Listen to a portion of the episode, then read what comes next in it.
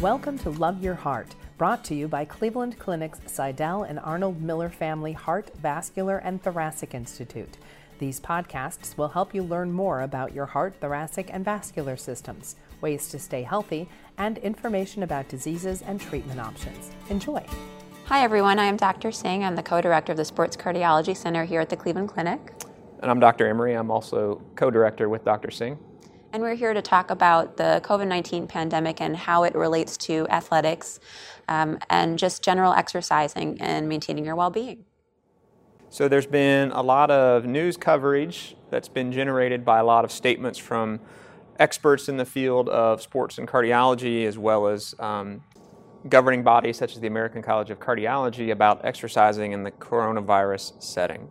So, we want to talk a little bit more about general exercise, the difference between recreational exercise and the competitive athletes, which is where a lot of the guidelines are centered around competitive athletes, and then just exercise in general and, and social isolation and, and, and things like that.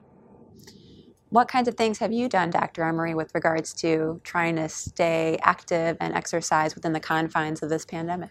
Well, I think what we all saw initially was the gyms all shut down. So that pushed a lot of people outside. So it's probably good to be outside. You can socially distance a little easier outside with better air circulation. There wasn't a study, though, suggesting that the six feet distance probably still isn't enough if you're exercising heavily, particularly running or biking. You need a little bit more distance between you and that other person you may be following along outside on the trail um, because you're breathing so much heavier and then the wind may blow it right in your direction. So you need to separate a little bit more, probably when you're outside exercising in those environments. But now we've also seen gyms start to open back up and how they've accommodated that. So it's still about maintaining that social distance, probably even more so than wiping everything down. Well, wiping everything down is great, but you can't ignore maintaining some distance between that person uh, next to you or close to you as well. I agree. It's very important to make sure that your face is covered. I think even still, while you know we're starting to notice that maybe some numbers are going down, but if you can wear a mask or wear a gaiter if you're running or if you're biking, that's really important. And I think one of the other key things to address is when you're concerned about ever developing any sort of symptoms, whether they be a fever or a cough, or even just noticing maybe some decline in your exercise tolerance. I oftentimes encourage my patients to mention those types of symptoms to me so that we can work together with regards to what we need to do from a cardiac standpoint um, in, in addressing them and seeing whether or not there is a possibility of COVID infection. I think COVID can be really scary for a lot of us, um, but I don't and I, I, encourage my patients not to feel like they should be afraid to exercise because of COVID. Exercise is incredibly important to reduce your cardiovascular risk in the long run. COVID, I hope, is more of a short term thing that we need to deal with, but it definitely does bring a lot of things um, to the forefront with regards to how we can safely exercise to make sure we're not transmitting the virus nor receiving the virus from someone else.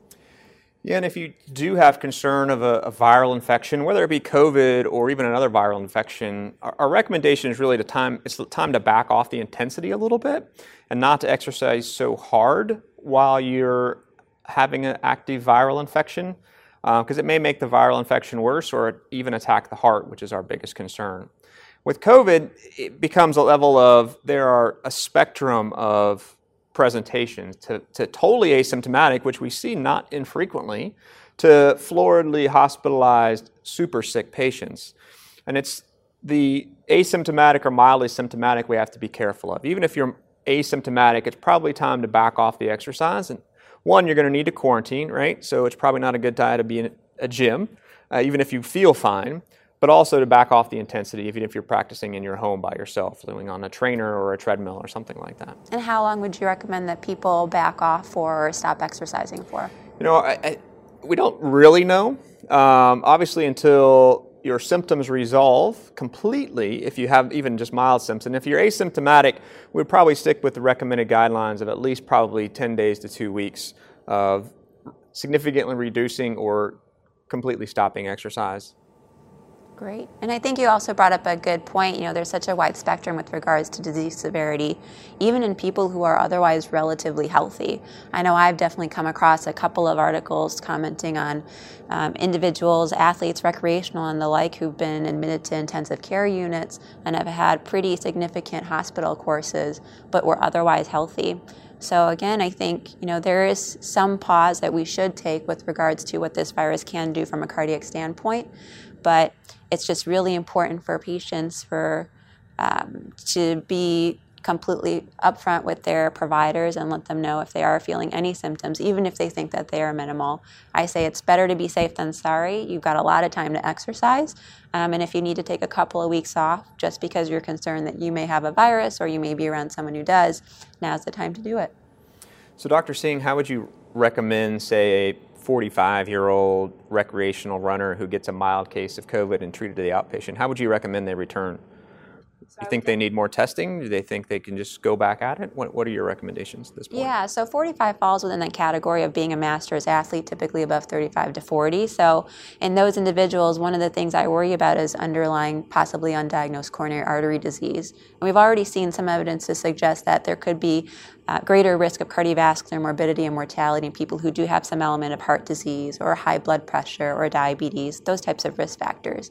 So, even if he's had a mild uh, evolution of symptoms and is otherwise doing well, I think I would probably play it safer and obtain a 12 lead electrocardiogram to start, do a very comprehensive history taking as well as physical exam.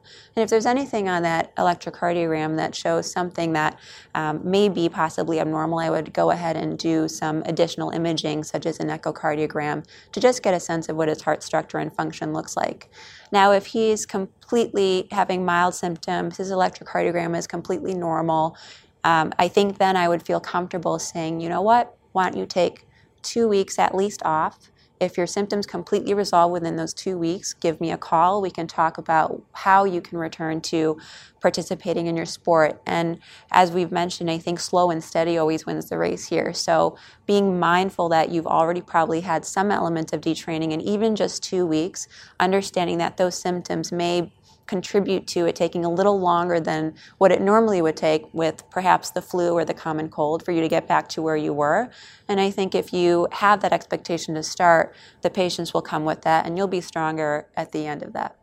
Yeah, I think that's a valid point, and it's um, then important to remember that if you just took two weeks off, you can't go right back to where you left off. You got to start down low again and build yourself back up because you detrained those two two weeks and you're not going to be at the same level you were before, which may be a little frustrating, but understanding that you're going to have that frustration probably makes it a little easier as well to handle. And that's a period you could kind of call your quote unquote active recovery. All of us at some point need to take a little break, let our muscles recover, get the sleep, and the rest that we need. So you could think of it uh, in that way if you're trying to stay optimistic. Do some mobility. Exactly, strength mobility work, but of course being mindful of, of just not triggering any sort of symptoms.